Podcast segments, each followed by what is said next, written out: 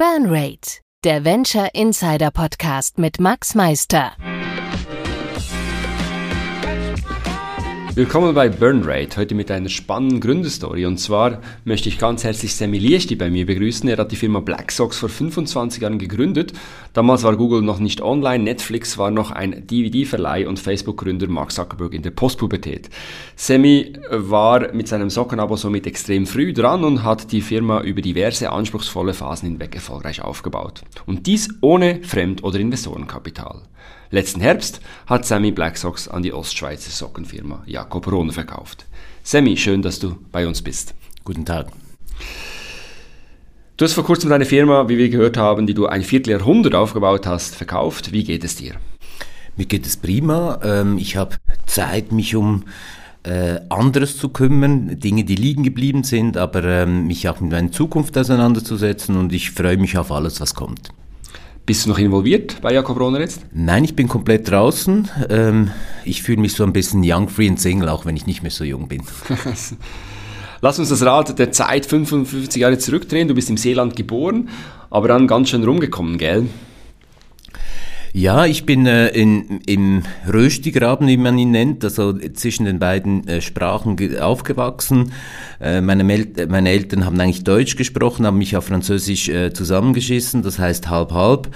Äh, und das hat dann irgendwie auch dazu geführt, Biel ist so ein Nest des ersten globalisierten Industrie, der Uhrenindustrie und das hat eigentlich eine gewisse Offenheit schon von Anfang an.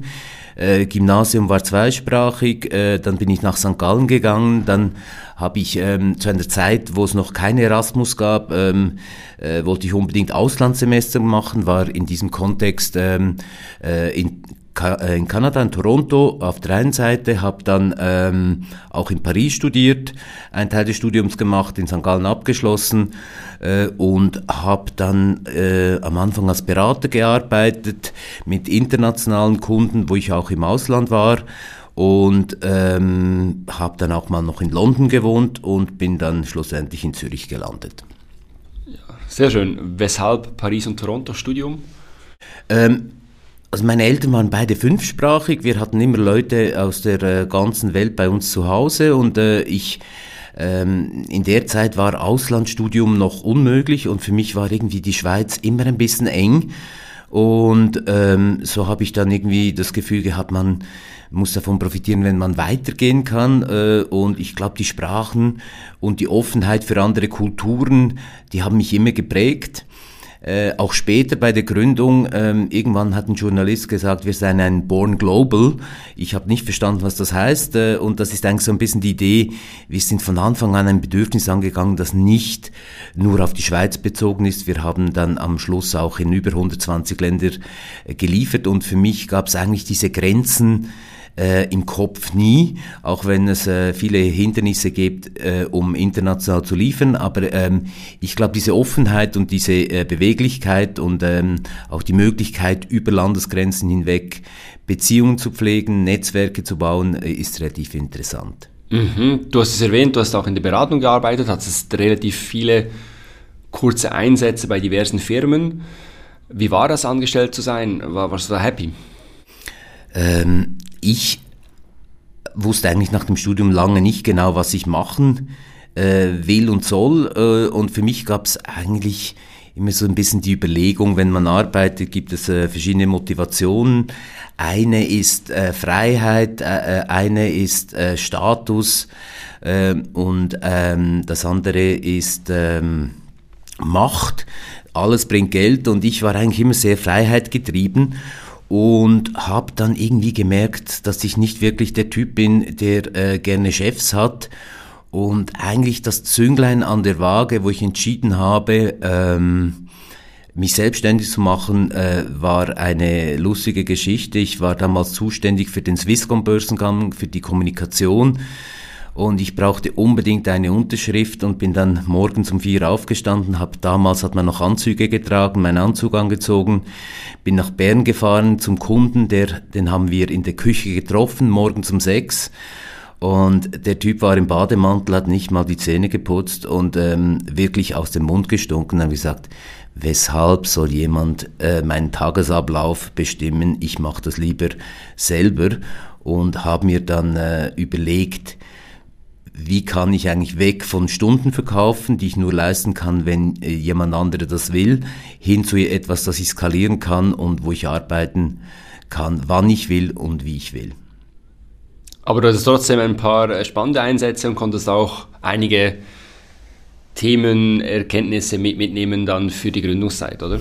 Unbedingt. Also ich hatte ähm, ein, lange Zeit war ich äh, Berater für McDonald's. Das war die Zeit, als die irgendwie von, ich weiß nicht mal ganz genau, ich sage jetzt mal 15 oder 20 Restaurants auf 120 ausgebaut haben. Diese Skalierungsphase war sehr interessant zu sehen, wie das geht.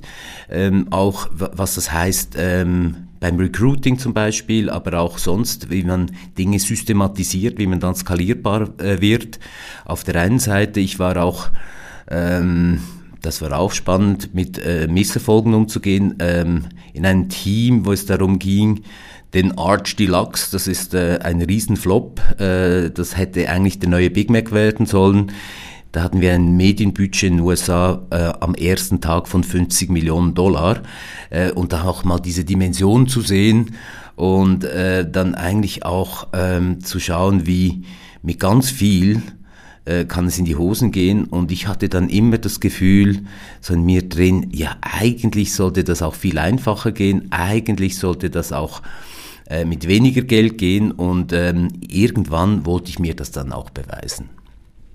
Genau, und jetzt wie genau kamst du auf Socken? Ich meine, wir reden vom Jahr 1999 das Internet gab es noch nicht wirklich lange. In der Schweiz haben damals noch keine 1% eine Bestellung im Web gemacht. Wie genau kamst du auf Black Socks?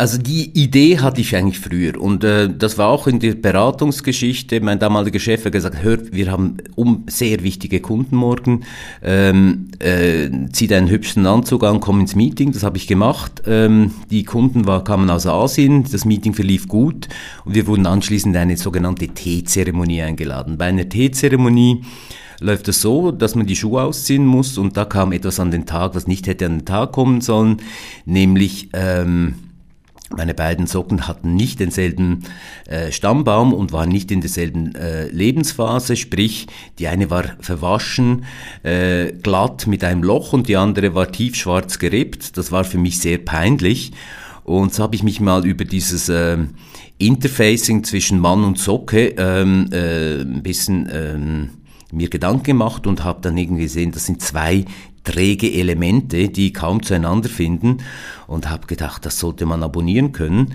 Und das war so Mitte 90er Jahre und habe mir dann irgendwann überlegt, wie könnte man sowas umsetzen. In dieser Zeit ähm, hätte das geheißen Kataloggeschäft oder ähm, Telesales über Telefon. Und äh, da hatte ich wirklich den Eindruck, das sind äh, Geschäftsmodelle, die äh, sind so altbacken, das passt mir nicht. Und dann im Rahmen äh, des Swisscom Börsengangs, da war ich in vielen äh, Steering Committee Meetings, wo man über die Zukunft von Telekommunikation und so weiter äh, gesprochen hat. Und da war natürlich auch ähm, äh, ich hatte schon erste Webprojekte gemacht, aber äh, einfach im Prinzip äh, nicht transaktional. Und da hatte ich dann den Eindruck, ja, dieses Internet ist eigentlich ideal.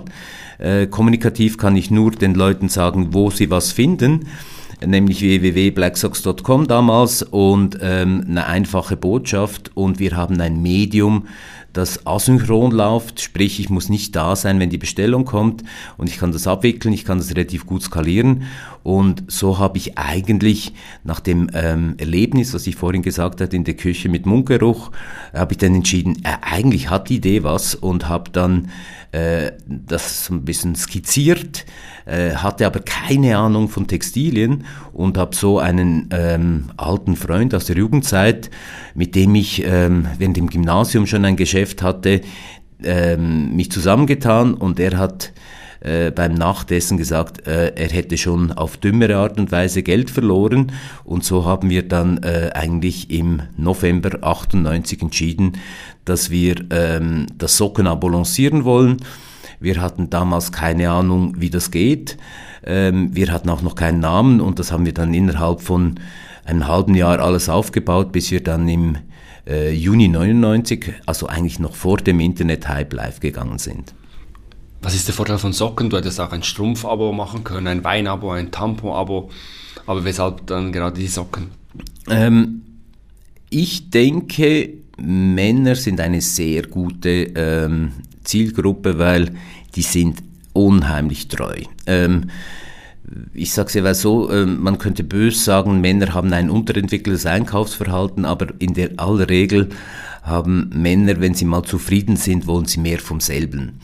Äh, Frauen ähm, gehen da ein bisschen anders vor. Ich hatte äh, einmal zu tun mit jemand, der ein Strumpfabo macht. Die hatten 180 verschiedene Strümpfe, um 80 Prozent der Kundenbedürfnisse abzudecken. Und ich glaube, äh, Frauen gehen so ein bisschen ähm, frei nach Schneewittchen vor. Hinter den sieben Bergen, bei den sieben Zwergen gibt's noch irgendwas, das viel besser ist, auch wenn sie zufrieden sind. Und so haben wir uns eigentlich stark äh, auf die Männer konzentriert, auf der einen Seite. Wir hatten auch sechs Jahre lang nur zwei Produkte. Schwarze Socken für Männer in der Version Kniestrümpfe und Wadensocken, that's it. Und ich glaube, in dieser Radikalität wäre das für Frauen nicht gegangen. Dann war mir eigentlich von Anbeginn her klar, sowas funktioniert nur, wenn man es schafft, eine Marke aufzubauen. Und ähm, an der HSG, wo ich studiert habe, hat mein Marketingprofessor gesagt, es sei nicht möglich, äh, wenn man nicht fünf Marketingmillionen hat, eine Marke aufzubauen in der Schweiz. Und ich habe immer das Gefühl, hat, ich kann das und das haben wir dann auch bewiesen. Ähm, und die Marke war relativ schnell, relativ männlich. Ähm, die Marke war, stand ein bisschen als Männerversteher. Ähm, das war so ein, auf Englisch würde man sagen, ein Consumer Insights. Männer kümmern sich nicht gerne darum. Daher das Abo. Und so haben wir das da äh, rum aufgebaut und ich denke, wir haben das mit der Marke dann auch geschafft. Die letzte ähm, Marktforschung, die wir gemacht haben, war, ich glaube, in 2013, da hatten wir eine gestützte Markenbekanntheit auf der Gesamtbevölkerung von 41 Prozent. In der für uns relevanten Zielgruppe waren wir bei 66 Prozent äh, und wir hatten bei weitem keine fünf Marketingmillionen, um das äh, aufzubauen. Mhm, bleiben wir noch kurz bei der Gründerzeit. Du, hast, du hattest ja auch einen Mitgründer, wie du erwähnt hast. Er ist dann ausgeschieden. Was ist da passiert und wie, wie habt ihr euch dann geeinigt, auch über den Preis? Weil die Firma, die hatte schon einen Wert. Wie ging das voran damals?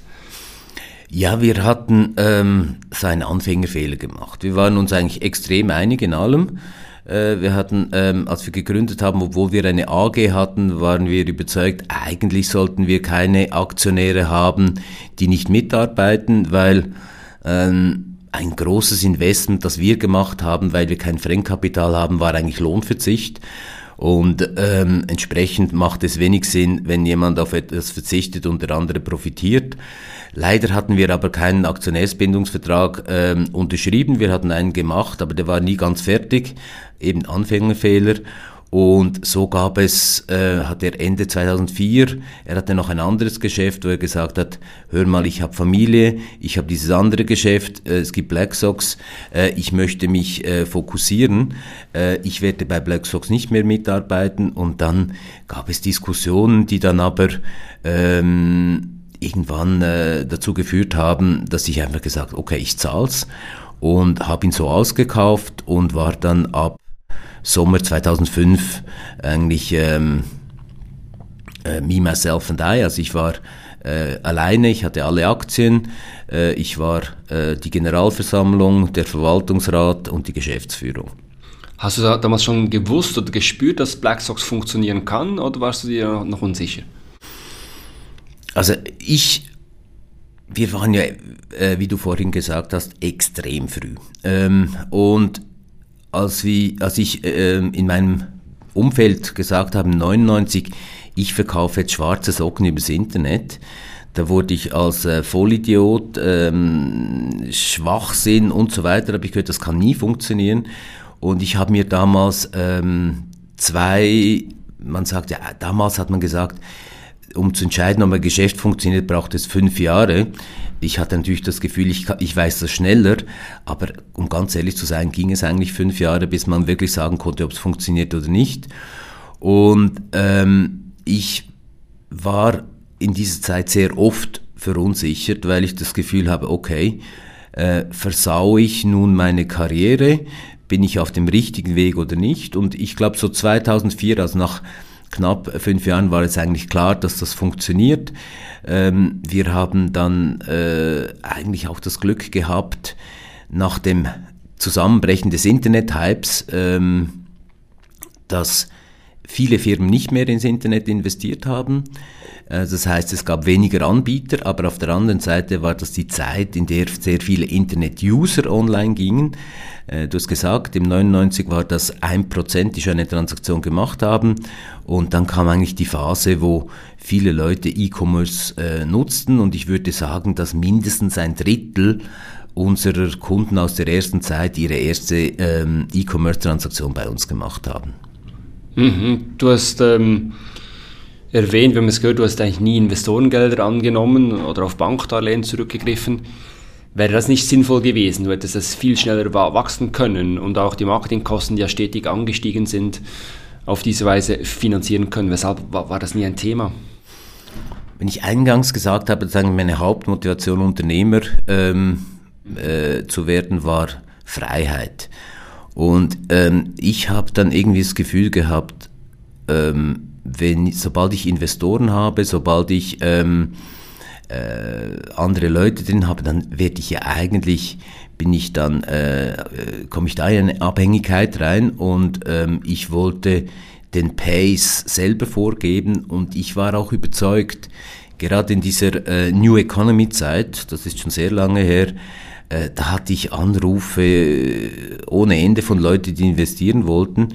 Und ich war überzeugt, die Entwicklung geht langsamer, als die Leute das Gefühl haben. Und ähm, wir haben auch Diskussionen geführt, wo wir gesagt haben, wenn wir jetzt, was würden wir anders tun, wenn wir mehr Geld haben?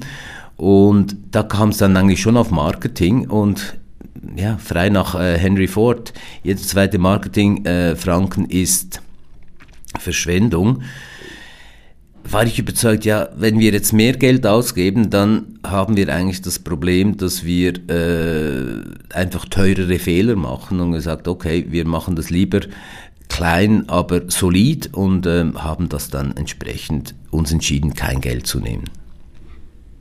Okay, gehen wir vielleicht noch ein bisschen ins Detail und ähm, schauen uns ein paar Themen spezifischer an. Vielleicht heißt das Marketing. Ähm, wir haben es gehört, die Kommunikationsausgaben pro Kunde, die Akquisitionskosten sind auch gestiegen. Wie hat sich zum Beispiel der Kundenwert, der Customer Lifetime Value entwickelt über die Zeit? Also was hat ein typischer Kunde von Black Sox über die Lifetime ausgegeben? Das war das war etwa, ähm, bis ich da ausgestiegen bin, die, die Geschichte ist ja noch nicht fertig, äh, war das etwa 800 Franken, die die ausgegeben haben, aber es hat sehr stark gestreut. Äh, wir hatten einen Kunden, der bei uns nur für Socken über die ganze Zeit 15.000 Franken ausgegeben. Und ich glaube, ähm, für uns als langfristig orientiertes Unternehmen war das eigentlich auch immer das Ziel, die Kunden möglichst lange zu bedienen, äh, möglichst ähm, happy zu machen. Das hat sich darin äh, geäußert, dass wir ähm, immer sehr kulant waren, dass wir äh, auch Funktionalitäten im Abo eingebaut haben, äh, die, die wichtig waren, nämlich dass man nicht entweder ein Abo hat oder keins hat, sondern dass man ein Abo pausieren kann, dass es weiterläuft, einfach später, oder dass wir Dinge gemacht haben, äh, wie schon sehr früh die Datenqualität möglichst hoch zu halten, weil wir haben gemerkt, äh, gerade in Anfangs Nullerjahren, da hatten viele Leute nur ihre Geschäfts-E-Mail-Adresse und wenn wir die E-Mail-Adresse nicht mehr hatten, dann brach der Kontakt ab und da haben wir schon sehr früh geschaut, dass wir neben der Geschäfts-E-Mail-Adresse auch eine zweite haben, dass wir diese äh, mit den Kunden in Kontakt bleiben und für mich war eigentlich da auch immer das Ziel, weniger das Produkt zu branden, also die Marke nicht auf dem ähm, Produkt aufzubauen, sondern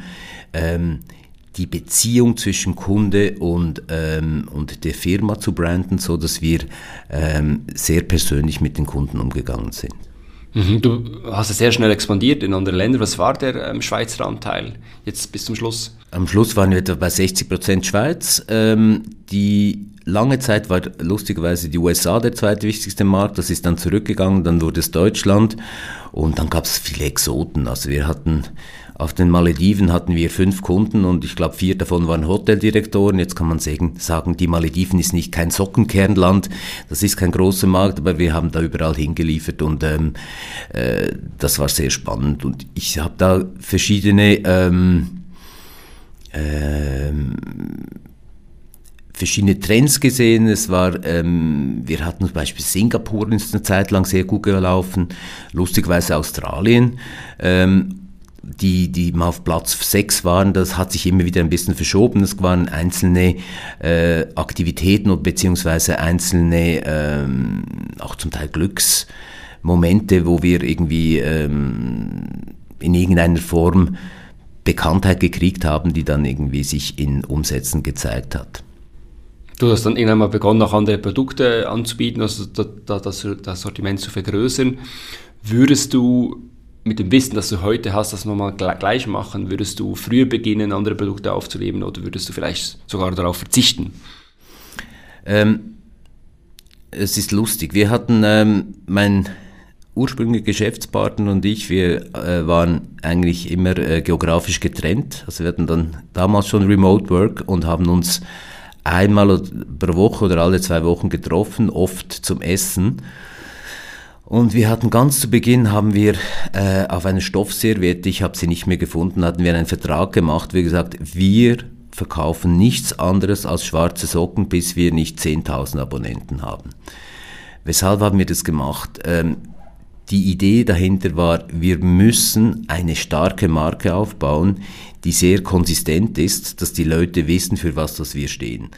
Und erst als wir das hatten, haben wir eigentlich im Prinzip angefangen, am Sortiment zu arbeiten.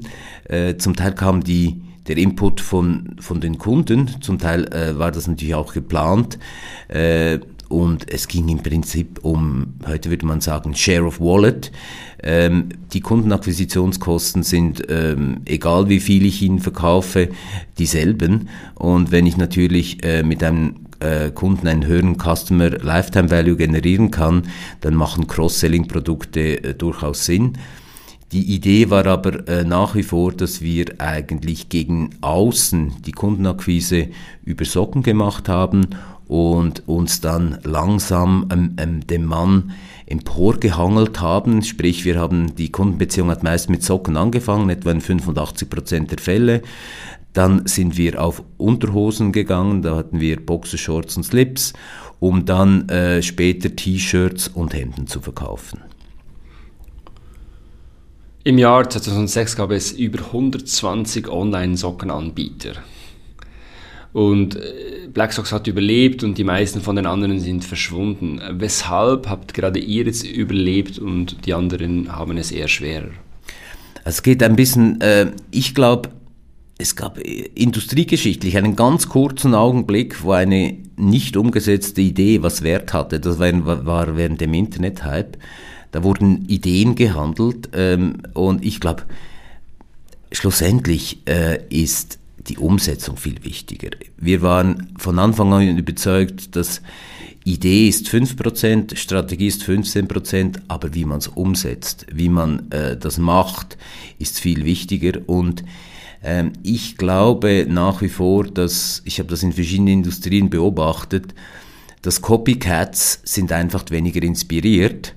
Und ich glaube, Inspiration ist etwas Wichtiges. Und wir waren eigentlich mental immer einen Schritt voraus.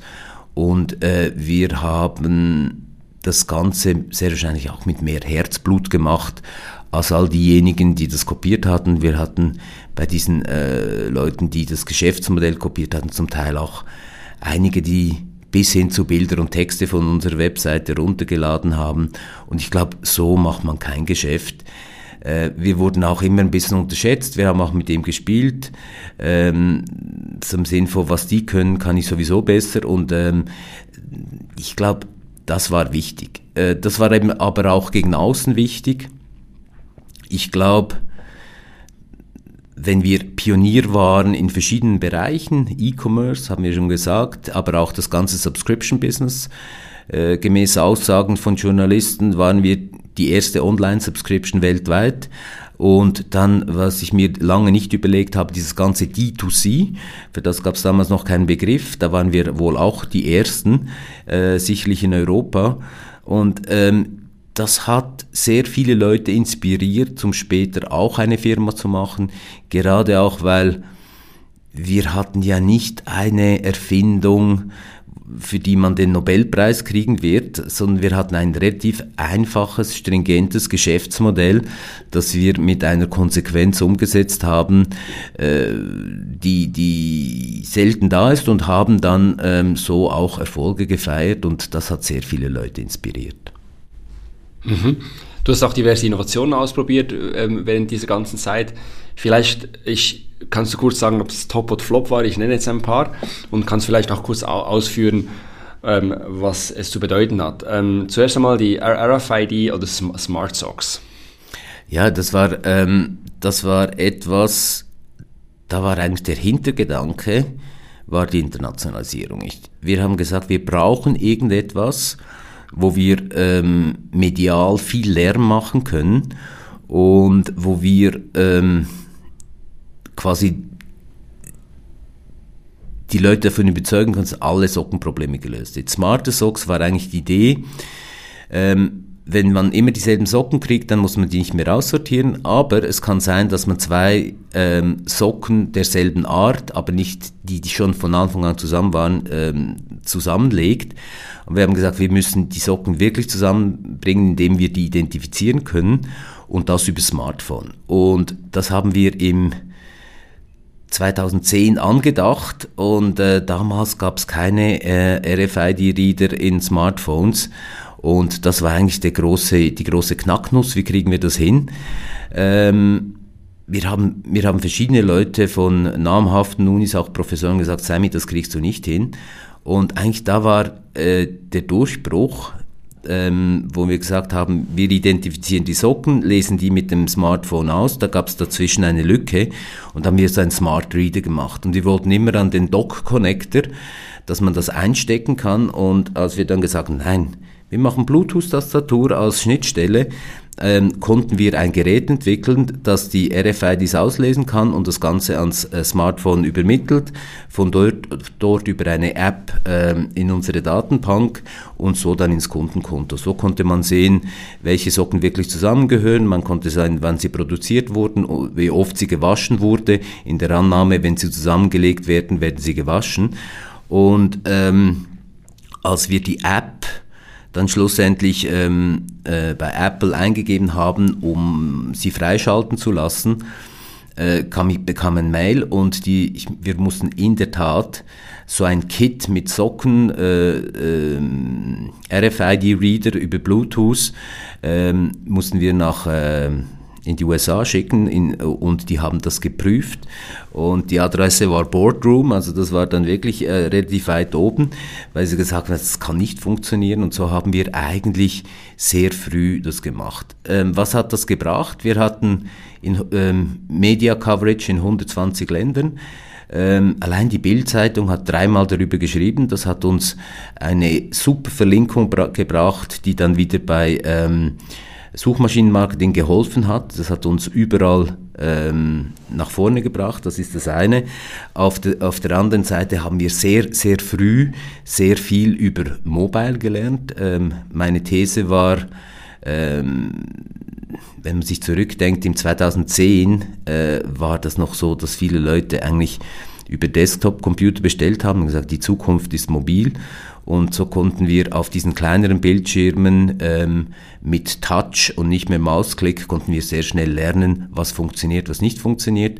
Zudem haben wir Daten gesammelt, äh, wie in welchen in welchen Schritten die Leute die Socken wirklich waschen, wie viele sie brauchen, wie oft die eingesetzt werden, bis die weggehen. Wir haben ja jede Socke hatte über die RFID war identifizierbar und wir konnten dann in der Datenbank entsprechende Analysen machen. Also so gesehen ähm, kommerziell äh, würde ich sagen Flop, aber das war eigentlich auch gar nicht das Ziel, sondern das Ziel war ähm, internationale Verlinkung, Lernen von Mobile und was mit einem hohen Alleinstellungsmerkmal äh, zu bauen. Und das haben wir auf jeden Fall geschafft. Und da in diese Richtung war das Ziel erreicht. Spannend. Ähm, Handschriftroboter?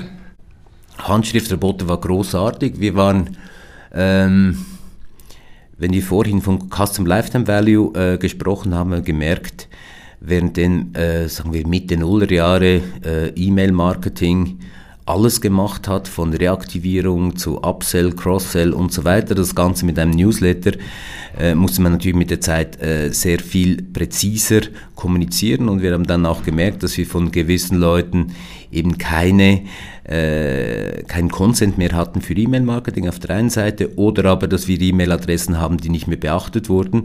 Und so haben wir ähm, gesehen, dass ein Startup in Berlin einen Handschriftenroboter entwickelt hat und den haben wir eingesetzt, um, um zu reaktivieren. Und wir hatten, äh, die erste Runde waren 10.000 Briefe, die wir verschickt hatten und wir hatten einen äh, Rücklauf äh, von 35 Prozent der Leute, die dann gekauft haben.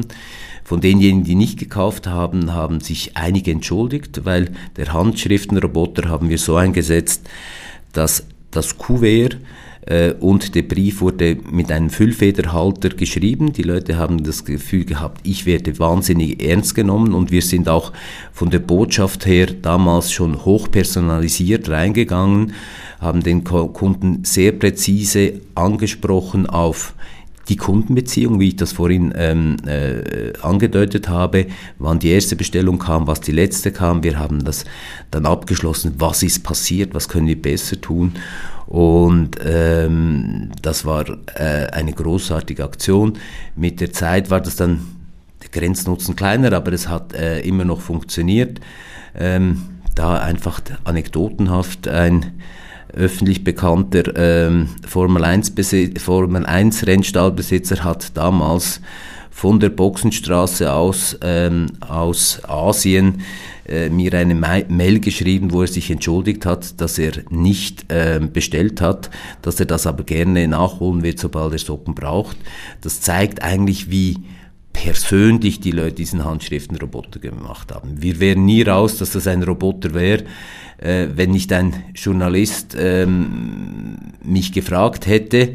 Und ich, ich konnte da nicht, äh, nicht sagen, wir hätten das alles von Hand geschrieben, aber der Eindruck haben wir sicherlich hergestellt. Und auch da waren wir die Ersten. Mhm. Eine dritte Idee, die ich spannend fand, war die Tax-Aid-Partnerschaft. Habt ihr das durchgezogen? Ähm, ja, die Idee da war eigentlich... Ähm, was macht ein Mann mit alten Socken? Er trägt sie weiter. Ähm, und äh, die Idee, was, wie kriegen wir diese ausgetragenen Socken aus der Schublade raus, dass es Platz für neue gibt?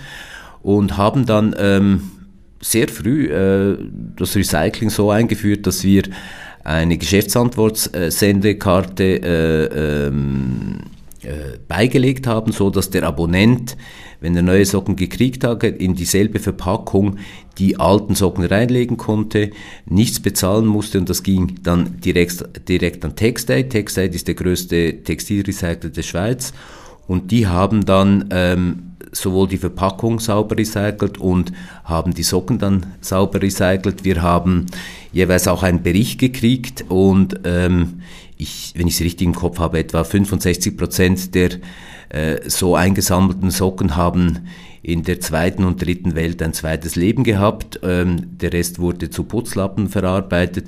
Das war sehr spannend und auch da eigentlich, wenn man sich überlegt, wir sind im 2002 mit dem raus und haben es dann durchgezogen. Irgendwann gab es personelle Wechsel bei TextAid und die waren dann nicht, die fanden dann das irgendwie ein bisschen kompliziert und dann ist das eingeschlafen. Aber ähm, wenn wir jetzt so in einem auf 25 Jahre zurückschauen, äh, dann muss ich sagen, waren wir sehr früh mit Cycle, mit Recycle, mit Responsibility, Themen, die heute eigentlich Standard sind. Mhm. Ihr hattet sogar mal einen Dash-Button, gell? Wir hatten einen, den More-Button, ja. Ähm, Google hatte Dash gemacht und bei Dash war das Problem, man hat nie genau gewusst, was man kriegt. Ähm, und wir haben dann äh, weil wir die Abo-Funktionalität äh, haben, gehabt haben, technisch, äh, die eigentlich äh, nichts anderes gemacht hat, als vor einer Abo-Erneuerung zu schauen, wo wohnt der Kunde, das Payment hatten wir ja, ist er noch solvent oder nicht?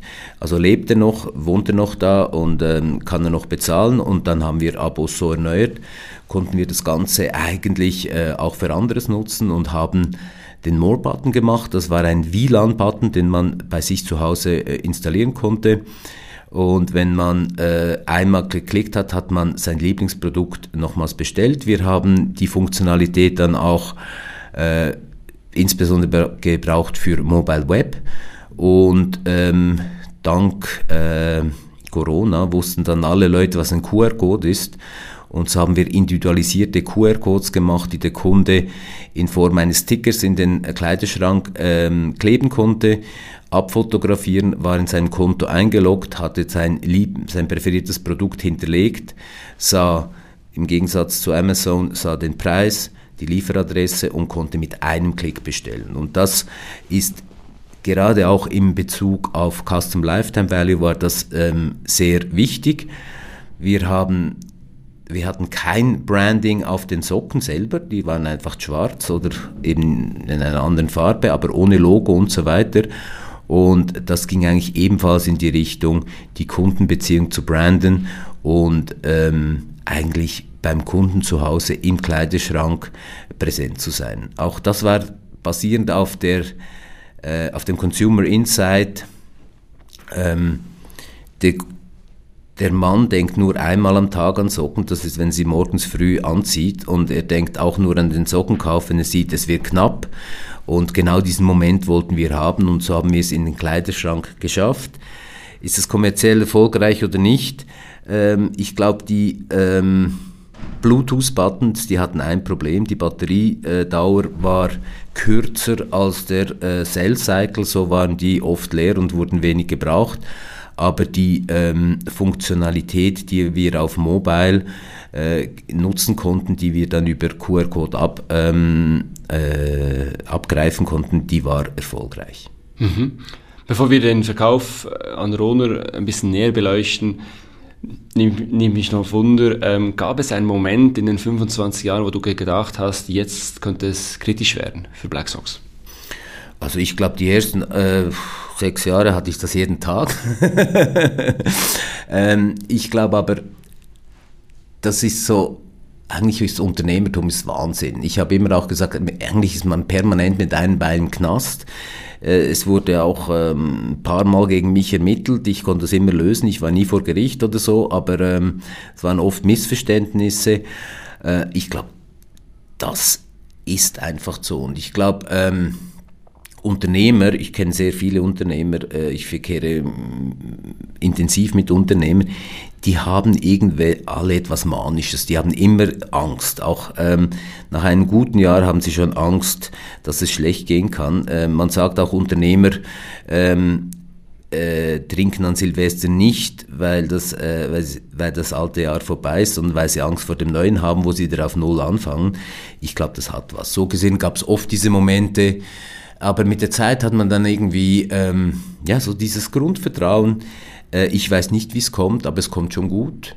Wir haben das auch systematisiert, ganz am Anfang, äh, so zum Thema, wir, wir nannten das Radical Thinking. Ähm, und mit Radical Thinking meinten wir eigentlich zwei Dinge.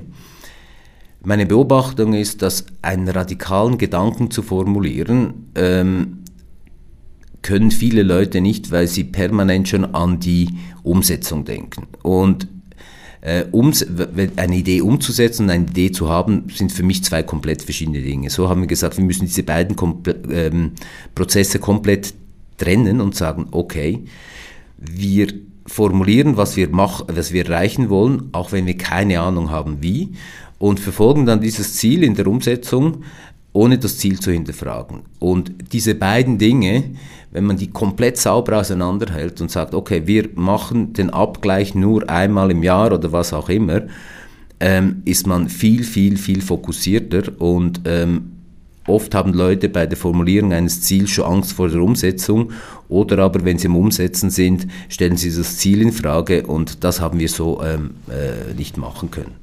Aber es war ein paar Mal knapp und äh, zum Teil war das sogar gewollt. Äh, ich kann mich erinnern, ähm, als wir Unterwäsche lanciert haben, mussten wir eine relativ große äh, Grundbestellung machen und ähm, ich habe dann den Mitarbeitern gesagt, wenn das floppt, sind wir Konkurs. Und äh, was haben wir gemacht? Wir haben alles dreimal gecheckt, wir haben alles sauber überlegt und so eben das nicht gemacht. Und ich glaube, Unternehmer brauchen Druck und Druck entsteht durch Knappheit. Äh, und Knappheit ähm, fördert die Kreativität, fördert die Motivation. Ein bisschen äh, Wahnsinn und Angst muss manchmal auch sein. Mhm. Ich wollte noch auf die CNN 9-11-Episode eingehen. Vielleicht kannst du kurz etwas dazu sagen. Ja, das war, ähm, das war ein Höhepunkt und Tiefpunkt. Ähm, äh, am 10. September 2001 hat CNN in den USA einen 15-minütigen Bericht über uns gemacht.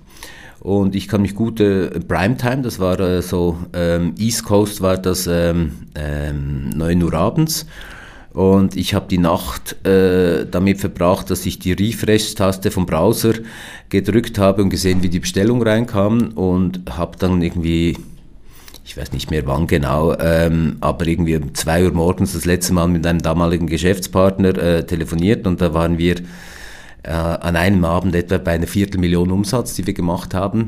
Und es war so das Gefühl, Halleluja, jetzt sind wir die neuen äh, jungen Internetmillionäre, damals waren wir noch jung. Und ähm, dann am Tag darauf, äh, also eigentlich zwölf Stunden später, ähm, ist sind diese Flieger in das World Trade Center äh, reingeflogen und wir hatten die Server für die USA. Damals hatte man noch nicht eine Plattform, es gab noch keine, das wäre zu langsam gewesen, aber die ganze Technik hatten wir im World Trade. Und das war natürlich dann kaputt und wir hatten Backups, ähm, die waren im World Trade auf einem anderen Stockwerk, die waren auch weg und so waren wir drei Monate, äh, drei Wochen waren wir dann offline. Und eigentlich dieses ganze Momentum, das wir gehabt haben, äh, dieses Ganze war dann weg und äh, das war einer der schwierigen Calls, als ich dann die Kreditkartenfirmen äh, anrufen musste und sagen, okay, ich weiß, der letzte Kunde, den wir ausgeliefert haben in den USA, ab dann haben wir keine Kundendaten mehr, storniert alle Bestellungen und so haben wir, ähm, mit diesem Call habe ich äh, eine halbe Million Dollar Umsatz storniert und ähm, das war... Ähm, das sind aber so Rückschläge, die man als Unternehmer wegstecken muss. Ich tue mir auch nicht leid. Es gab Leute, die hat es viel harter getroffen an diesem Tag. Mhm. Ja, krasse Story. Gehen wir fast forward ähm, zum, zum Verkauf. Ähm, du hast dann jetzt letzten Herbst dich entschieden, die Firma zu verkaufen, nach 25 Jahren. Wie ist das passiert? Kam Ronald auf dich zu oder hast du irgendwann mal gesagt, so jetzt, äh, jetzt ist genug? Wie ging das genau vonstatten? Ja, ich habe ich habe so in mir drin, habe ich gespürt, äh, vielleicht man es jetzt im Gespräch ein bisschen rausgehört, ich, ich bin eigentlich am wohlsten, fühle ich mich da, wo es kompliziert ist, wo es ähm, äh, etwas aufzubauen, etwas zu äh, innovieren, äh, neue Wege zu gehen. Und ähm, äh, E-Commerce hat sich dann so zu Commodity entwickelt und es ging mehr darum zu optimieren, zu, zu maximieren. Und ich habe dann ein bisschen meine Rolle gesucht, war nicht mehr so happy, ähm, habe mir dann auch überlegt, ich bin noch jung genug, um etwas Neues zu machen, etwas anderes zu machen. Irgendwann äh, sollte ich es viel machen und ich war aber noch nicht so weit, dass ich aktiv gesucht, gesucht habe. Ähm, es kamen immer wieder Leute auf mich zu, die kaufen wollten und ähm, da gab es auch welche, wo ich gesagt habe, okay, ich gebe mein Baby nicht weg.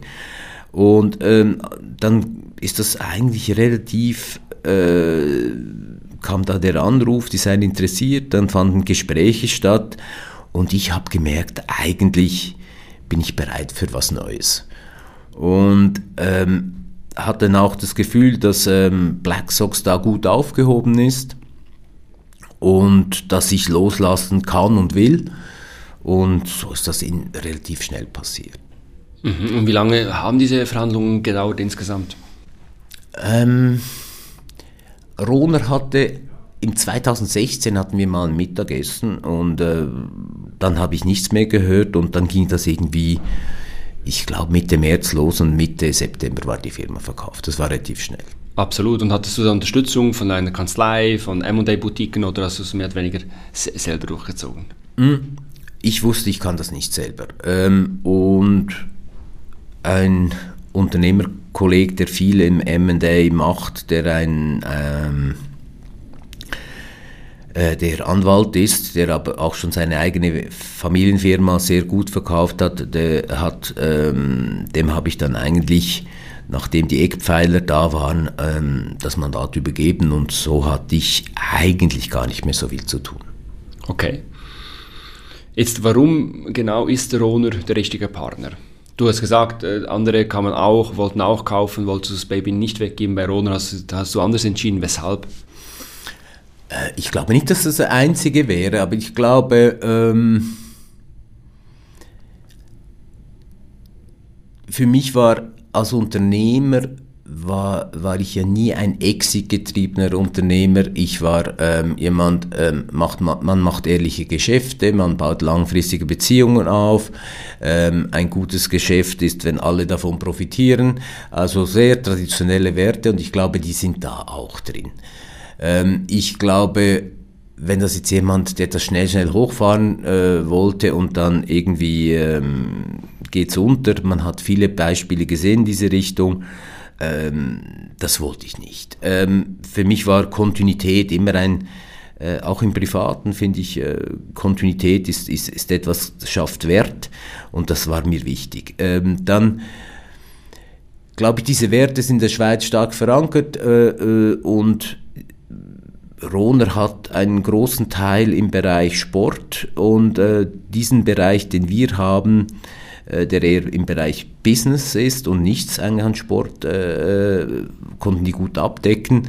Und ich glaube, es ist auch die nächste Generation, also der ähm, Rohner wird geführt von zwei Brüdern, äh, die sind äh, über 20 Jahre jünger als ich, also ich könnte der Vater sein und so geht es eigentlich organisch in die nächste Generation. Mhm. Mhm. Wie habt ihr den Preis festgelegt? War das am Power Pricing? Du, du, hast gesagt, ich will diesen Preis oder hat man das anhand von konkreten Zahlen gemacht? Ja, also das ist, wie das halt geht. Jeder will, äh, ich glaube, das ist das Schwierigste. Der eine will möglichst wenig bezahlen, der andere will möglichst viel da, davon und ähm, es wurde noch einmal die Verhandlung dann abgebrochen, ähm, weil ich gesagt das ist ja lächerlich. Äh, und dann ähm, gab es, ja gut, dann schauen wir nochmals und dann gab es für mich eine untere Limite und dann hat man sich dann irgendwann gefunden, wie das, wie das so geht.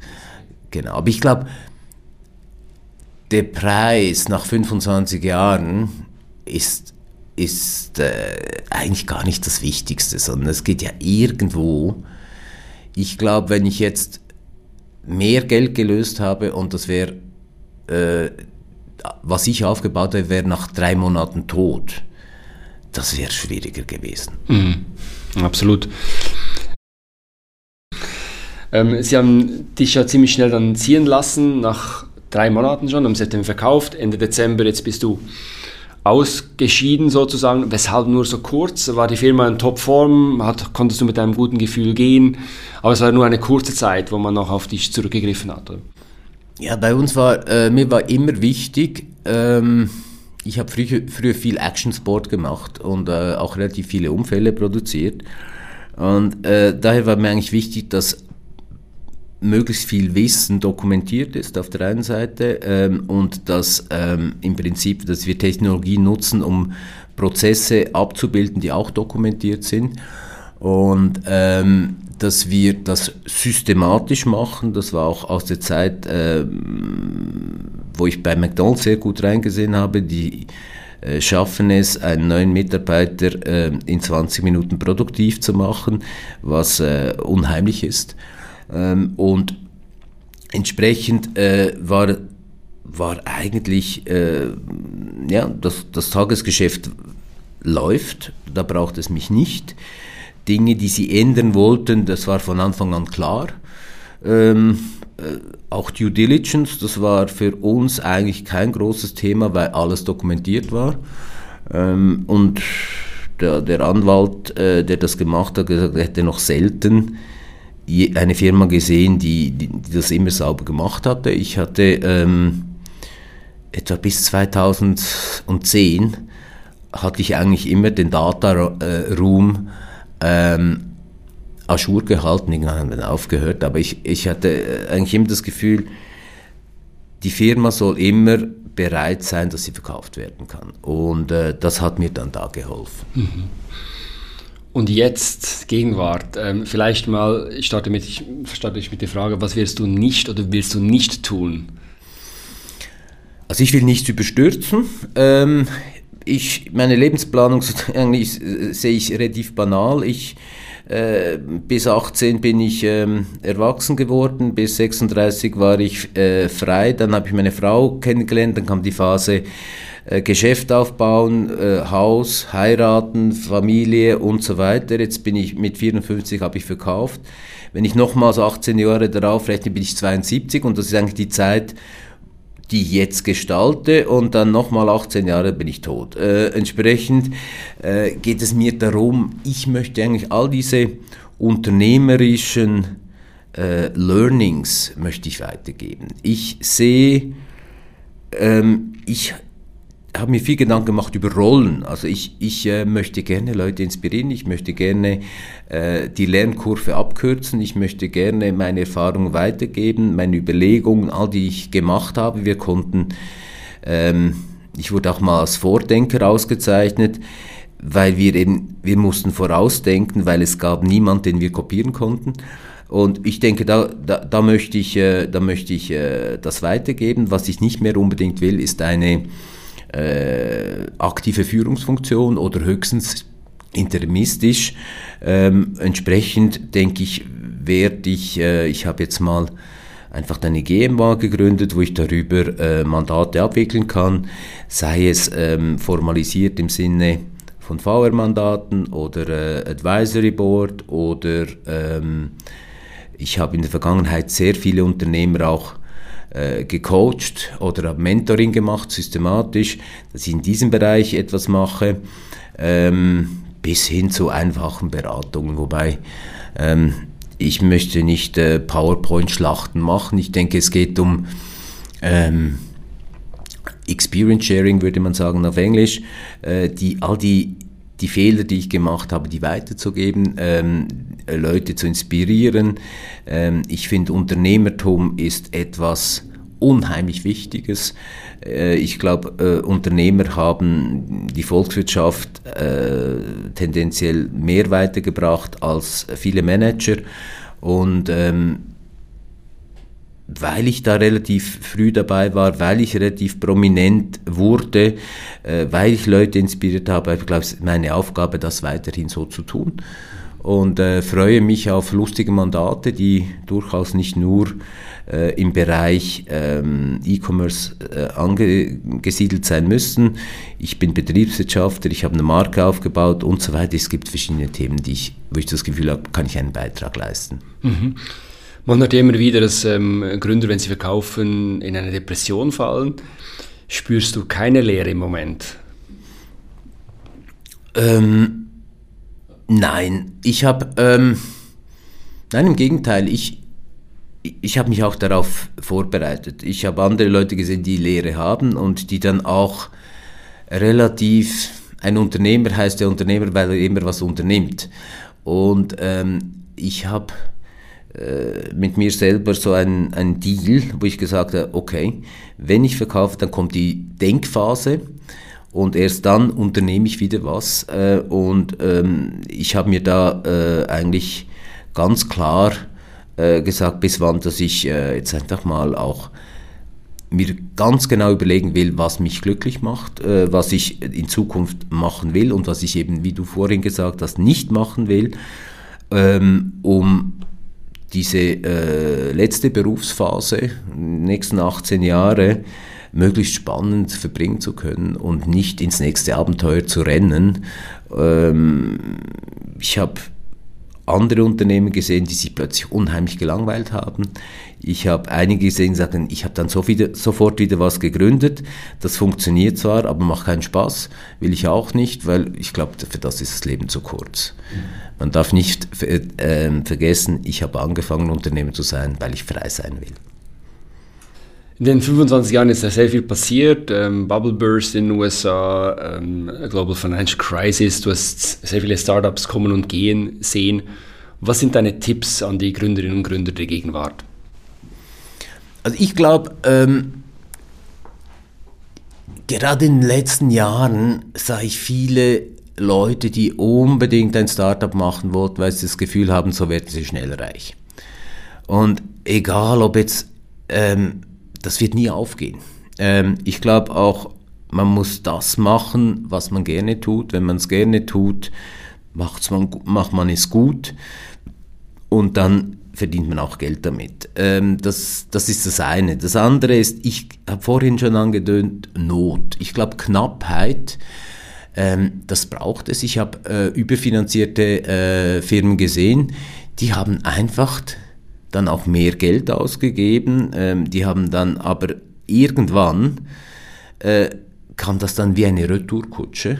Äh, sei es, dass sie sich mit Aktionären gestritten haben und, und, und, Anteile dann zurückkaufen mussten oder aber, dass sie äh, halt Schulden hatten und was auch immer. Und ich glaube, meine Erfahrung ist, es gibt immer einen günstigeren Weg. Ähm, ich habe oft gesehen, sagt, ja, das ist das Minimalinvestment, das man braucht und es gibt immer eine billigere Lösung. Und ähm, entsprechend, glaube ich, ist es wirklich wichtig, dass, dass ein Unternehmer für sich eine Vision hat und eine starke Vision fürs Unternehmen.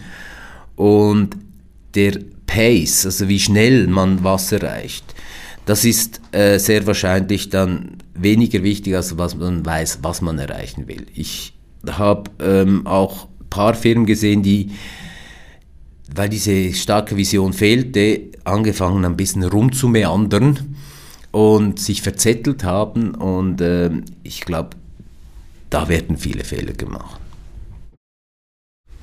Sami, vielen Dank für die Zeit, es war super spannend, herzlichen Dank, dass du da warst. Das wäre es gewesen mit Burn Rate, diesmal mit der, einer Gründerstory. Wir hören uns wieder Ende Monat mit Guy und Maximilian zum VC Inside Podcast. Vielen Dank und tschüss.